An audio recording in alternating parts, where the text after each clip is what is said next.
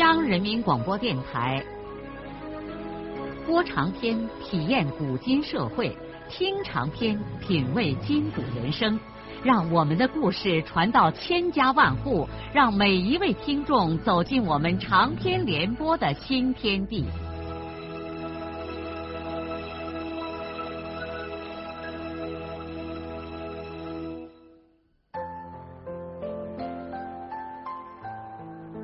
听众朋友，请继续欣赏荣获茅盾文学奖的、由中国文联出版社出版的路遥的长篇小说《平凡的世界》，由李野墨演播。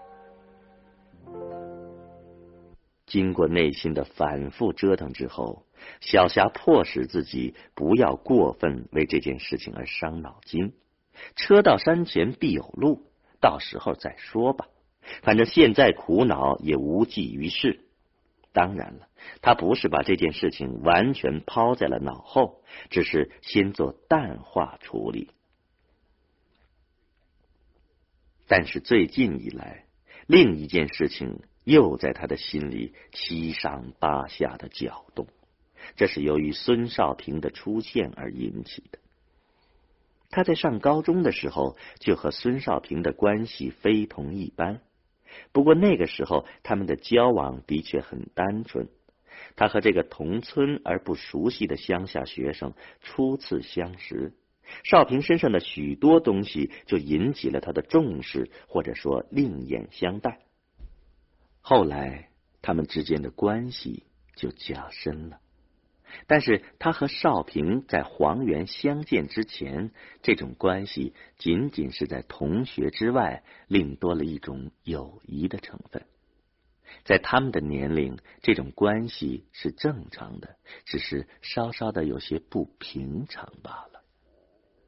自从他在南关电影院门口碰见到黄原来谋生的孙少平之后，在近一年的时间里。他对这个人的心情产生了某种微妙的变化。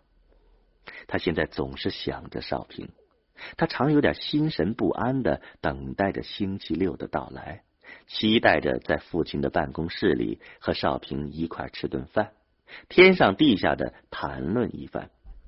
他发现班上现在还没有一个男生能够代替少平。和他在广阔的范围内交流思想，可是仅仅是为了交流思想，他才如此渴望和少平在一块儿吗？不，这个人在很大程度上已经牵动了他内心中那种感情的线索，是爱情吗？但他又觉得一切还没有那么明确。他笼统的认为，对他来说。爱情大概还是一件相当遥远的事。他在学习上的进取心和对未来事业的抱负，在很大程度上占据了他的心，使他对个人问题的考虑缺乏一种强烈追求的意识。可是他又为什么一想起少平，心里头就会泛起一层微热的波澜呢？他又为什么常常渴望着和少平待在一块儿呢？甚至多时不见面，一种想念之情就会油然而生。是爱情，也许这就是爱情，只不过他自己还没有明确的承认罢了。不管怎样，田晓霞觉得他的生活中已经不能没有孙少平这个人了。少平以及少平对生活所采取的态度。使他非常钦佩。现在这样的男人可是不多呀。当然了，社会上大学里头不乏许多优秀的青年，但是像少平这样在极端艰难的条件下人生的奋斗，眼下并不是一种普遍的现象。是的，少平太艰难了，有的时候真令人目不忍睹。可是少平的不凡，正表现在这一方面。现在女同学们整天都在谈论着高仓健和男子汉。什么是男子汉？困难打不倒的人才是真正的男子汉。男子汉不是装出来的，整天绷着脸、皱着眉头、留上个大鬓角、穿件黑皮夹克，就是男子汉了吗？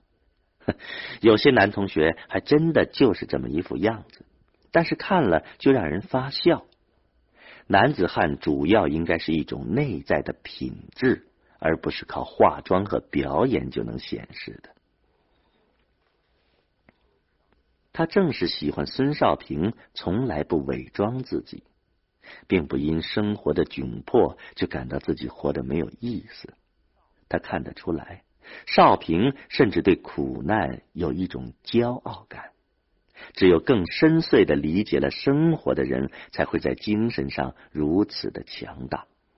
这样说来，他是不是就要真的把自己的一颗心交给这个来自穷乡僻壤的懒工汉了？这样想的时候，我们的小伙子田小霞也会臊得满脸飞霞。哦。最好先不要匆忙的说这件事儿吧。一种真正美好的感情，像酒一样，在坛子里藏的越长，味道也许更纯美。另外，从谈恋爱的意义上衡量，他和少平目前还有一种难以说清楚的距离感。先就保持这种关系吧。这已经是田晓霞的内心够乱的了，她还要集中精力把大学上完呢。但是不论怎样，他和少平每个星期六的相见，总使他的心情久久难以平静下来。前天晚上，他们又一块谈了那么多，并且再一次登上麻雀山，在月光下坐了很长时间。他知道少平现在又到地区柴油机厂给人家修建家属楼，他每星期从小霞的手里拿走一本书，下个星期再换一本。他说他一个人住在正修建的楼房里，为的是晚上能够安安静静的看书。小霞无法想象少平在没门没窗也没有电灯的房间里怎样读这些书的。有几次，他按捺不住自己的冲动，想晚上去找少平，看少平究竟住在一个什么样的地方。但是他又打消了这个念头。他要顾及少平的自尊心，少平不会愿意让田小霞目睹他的处境。田小霞在温暖的晚风中走过校园内那条长长的林荫道。前面不远的地方就是图书馆，她正是到那儿去的。晚饭后，宿舍里同学们叽叽喳喳的互相打闹个没完。小霞感到心烦，就想到图书馆的阅览室里翻一翻新出的杂志。小霞走进灯火通明的阅览室之后，却意外的看见了中学时代的同学顾养民也在这儿。养民也发现了小霞。他手里拿着一本翻开的大型文学期刊，热情的走过来和小霞握手。小霞问顾养民：“你什么时候回来的？”“啊，我爷爷病了，我回原西看了一下，今天才回到这儿。我父母亲现在又回去了，我准备过一两天就回学校去。”风度翩翩的顾养民招呼小霞在一个长条木兰椅上一块坐了下来。小霞在中学的时候和顾养民不同班，但是因为一块演过戏，彼此也很熟悉。前年高考的时候，原来的同学中间就他们两个人考上了大学。顾养民考进了省医学院，他的爷爷是著名的老中医，他报考医学院是很自然的。小霞指了指顾养民手里的那本期刊，你也看文学杂志？啊，平时功课压得很重，没时间看。这几天没事儿，随便翻翻小说。现在文学创作很活跃，我们接触的不多。顾养民谈吐自然，给人一种很成熟的印象。他瘦高个，脸色有些苍白，近视镜的度数。看来也不浅。他和小霞很快的谈论起了中学时代的生活。他向小霞打问原来一些同学目前的情况，但是没有提起过郝红梅，因为不是一个班。小霞实际上也并不很清楚顾养民和郝红梅的关系，其他人的情况，小霞是一无所知。他只是简单的给养民说了一下孙少平的情况，这也是顾养民第一个就问到的人。另外，小霞还告诉养民，听少平说金波也在东关邮政所里头当临时工。至于他哥哥润生，养民压根就没有提起过，小霞也几乎把润生给忘了。在他们的印象当中，像田润生这样没有什么特点的同学，根本就不值得一提。顾养民显得很兴奋，他说：“老同学一块儿遇着一回也不容易，你能不能把少平和金波找来，咱们一块在我家里头吃一点饭，也好拉拉话。”正好我父母亲也不在，家里头很清静的。小霞也觉得这个聚会很有意思，就答应说明天就去找孙少平。第二天下午没有课，小霞就骑了个自行车，破例到城南柴油机厂的工地上去找孙少平。他以前很少来这个地方，一路打问着，才好不容易在一条小沟岔上找到了柴油机厂。进了柴油机厂，他又打问着，找到了建筑工地上。孙少平站在脚手架上，往正在砌房墙的三层楼上扔砖。当田小霞在下面喊他的时候，他都惊呆了。这家伙怎么找到这儿来了？楼上所有的民工都停止了手中的活，惊讶的朝下面观望。他们大概弄不明白，这么一个花朵一样的杨姑娘，怎么来找浑身糊着泥巴的懒工小子孙少平呢？他是孙少平的什么人呢？有的工匠立刻就和孙少平开起了粗俗不堪的玩笑。孙少平很难堪的从脚手架上溜了下来，搓着手上的泥巴，走到田小霞的面前。小霞对他说明了来意。少平听了以后，犹豫了一会儿，说：“既然养明盛情约请，我得去一下。什么时候呢？今天晚上，你把金波也叫上，我在学校门口等你们。那好吧，你要不要去一下我住的地方啊？”小霞笑着说：“我就不敢到府上去打扰了。”我贸然的跑到这个地方来找你，已经叫你见怪了吧？少平抬头望了望脚手架，见所有的工匠仍然没有干活，站下来观赏着他们。他脸通红，说：“ 不，我很高兴，甚至还有点儿骄傲。”小霞明白这话的意思，她也红了脸，说：“ 那我先走了。”你们可一定要来呀！少平就替小霞推着自行车走过坑坑洼洼的建筑工地，一直把她送到柴油机厂大门口。送走了小霞之后，少平的心仍然突突的跳着。真的，他高兴，也有些得意。小霞到这样的地方来找他，让跟他一起干活的工匠们都羡慕不已。这使他感到一种男人虚荣心的极大满足。至于到顾养民家里头去聚会，那倒是一件十分平常的事了。他返回工地，给战场的工头请了假，就先到他自己的住处去换了一身干净衣服，便动身去东关找金波。金波听说顾养民请他们吃饭，既感到意外，又有点作难。我们知道，高中的时候，为了少平和红梅的事儿，金波曾策划和组织了那次殴打顾养民的事件。虽然这件事儿已经过了好几年，但是仍然记忆犹新。他于是对少平说：“我还是不去了，你一个人去，就说就说你没找见我，还为过去那事儿吗？咱们现在都不是小孩子了，顾养民也不会计较这些事儿，否则他不会约请咱们。咱们不去，反倒失了风度。金波想了一下，说：“嗯，那就去吧。”于是这两个人在下午五点钟左右一块相跟着去了北关的黄原师专。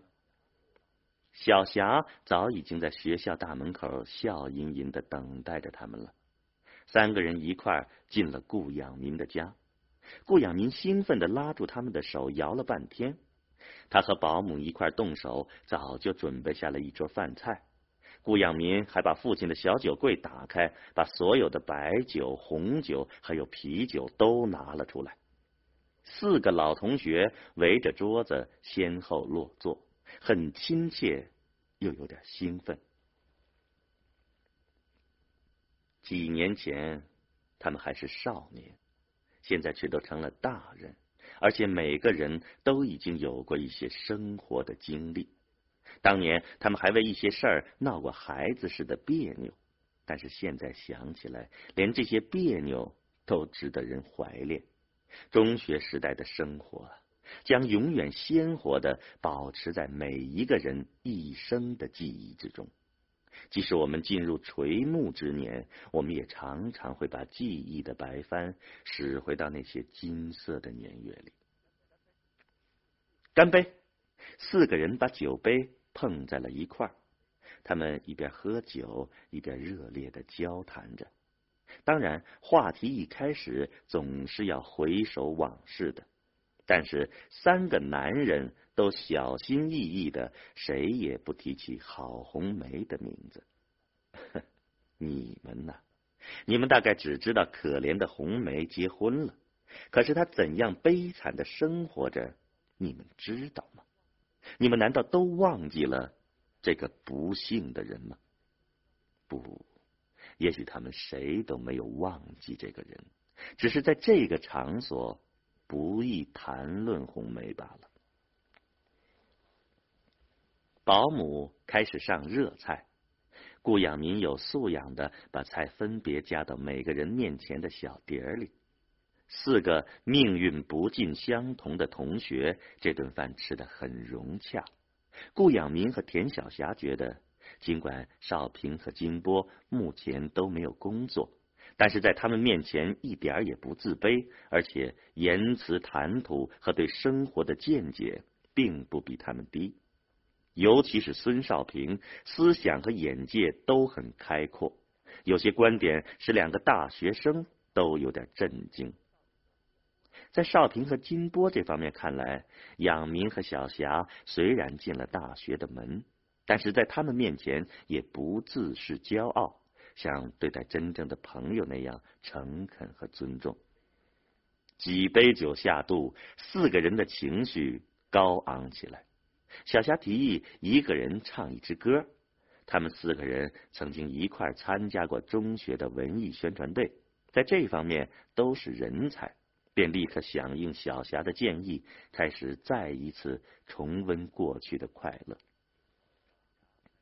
小霞带头先唱了电影《冰山上的来客》中的两支插曲，接着金波唱了他最动情的《在那遥远的地方》，直唱的自己泪花子在眼睛里打转。少平和养民合唱了深沉的美国民歌《老人河》。这是一个多么美好的夜晚！一直到晚上十一点，这个欢乐的聚会才结束了。顾养民和田晓霞把少平和金波从学校里送出来，他们在大门外挥手告别。少平和有点醉意的金波相跟着走在夜晚宁静而温暖的大街上，情绪仍然有些激动。从北关走到麻雀山下的丁字路口，他们也要分手了。金波回东关的邮政所，少平要到南关的柴油机厂去。分手的时候，金波醉意朦胧的对少平说：“顾养民，呃，和田小霞是不是在？他还没有说完话，看见少平的脸色有点不太对劲儿，他立刻清醒过来，没有再说下去。他这才想到，少平一直和小霞的关系很要好，他这句该死的话一定引得少平心里很难过。小满前后。双水村周围的山野里，又渐渐的呈现出一派昂然的生机。阳光暖洋洋的照耀着大地，东拉河两岸的缓坡上，鲜绿的草芽已经遮住了冬日里顽童们烧荒留下的大片黑色斑痕。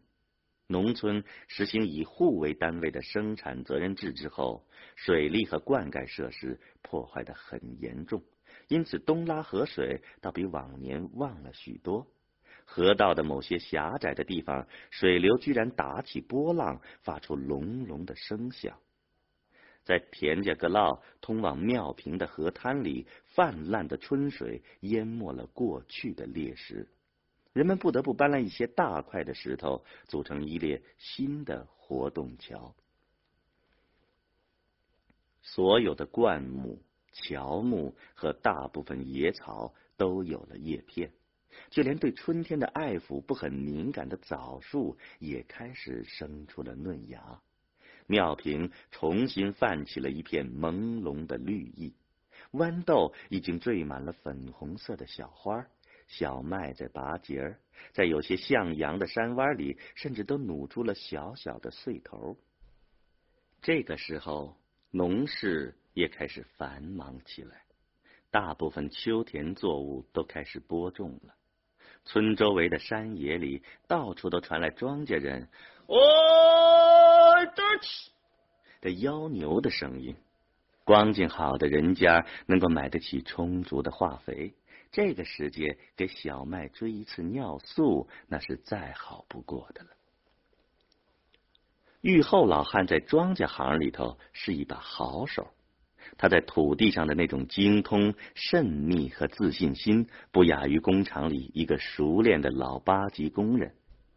虽然他上了年纪，胳膊腿儿有点不方便，但营务庄稼仍然在双水村是数一数二的。眼下，他把许多该种的都种上了，并且抽空还在院子下面漫了几期旱烟苗。正月里，少平回来的时候，给他买好了半年用的化肥。前几天刚下过那场小雨，他就给所有的麦田都追了尿素。但是这个时节的农活是做不完的，他仍然没明没黑的在山里头操劳。二小子不在家，大小子已经分开家另过光景，他没有依靠，只能一个人挣命的跑啊。即使活路再紧张，他也不想麻烦少安。儿子已经买回来机器办砖厂，忙的是门里门外乱窜，他怎么能忍心拉扯少安呢？别说让少安来帮他种庄稼了，就是儿子的那点地，也是他帮着给种上的。孙玉厚老汉虽然忙碌和劳累，但心情倒也不错。家里头现在有吃有穿，没有什么大熬煎。两个儿子各奔各的前程，小女儿今年也要从高中毕业了。要说有什么不畅快，那就是大女儿兰花的不幸。这是玉后老汉永远也治不愈的心病。可是有什么办法呢？老天爷总要给人弄上一点不如意。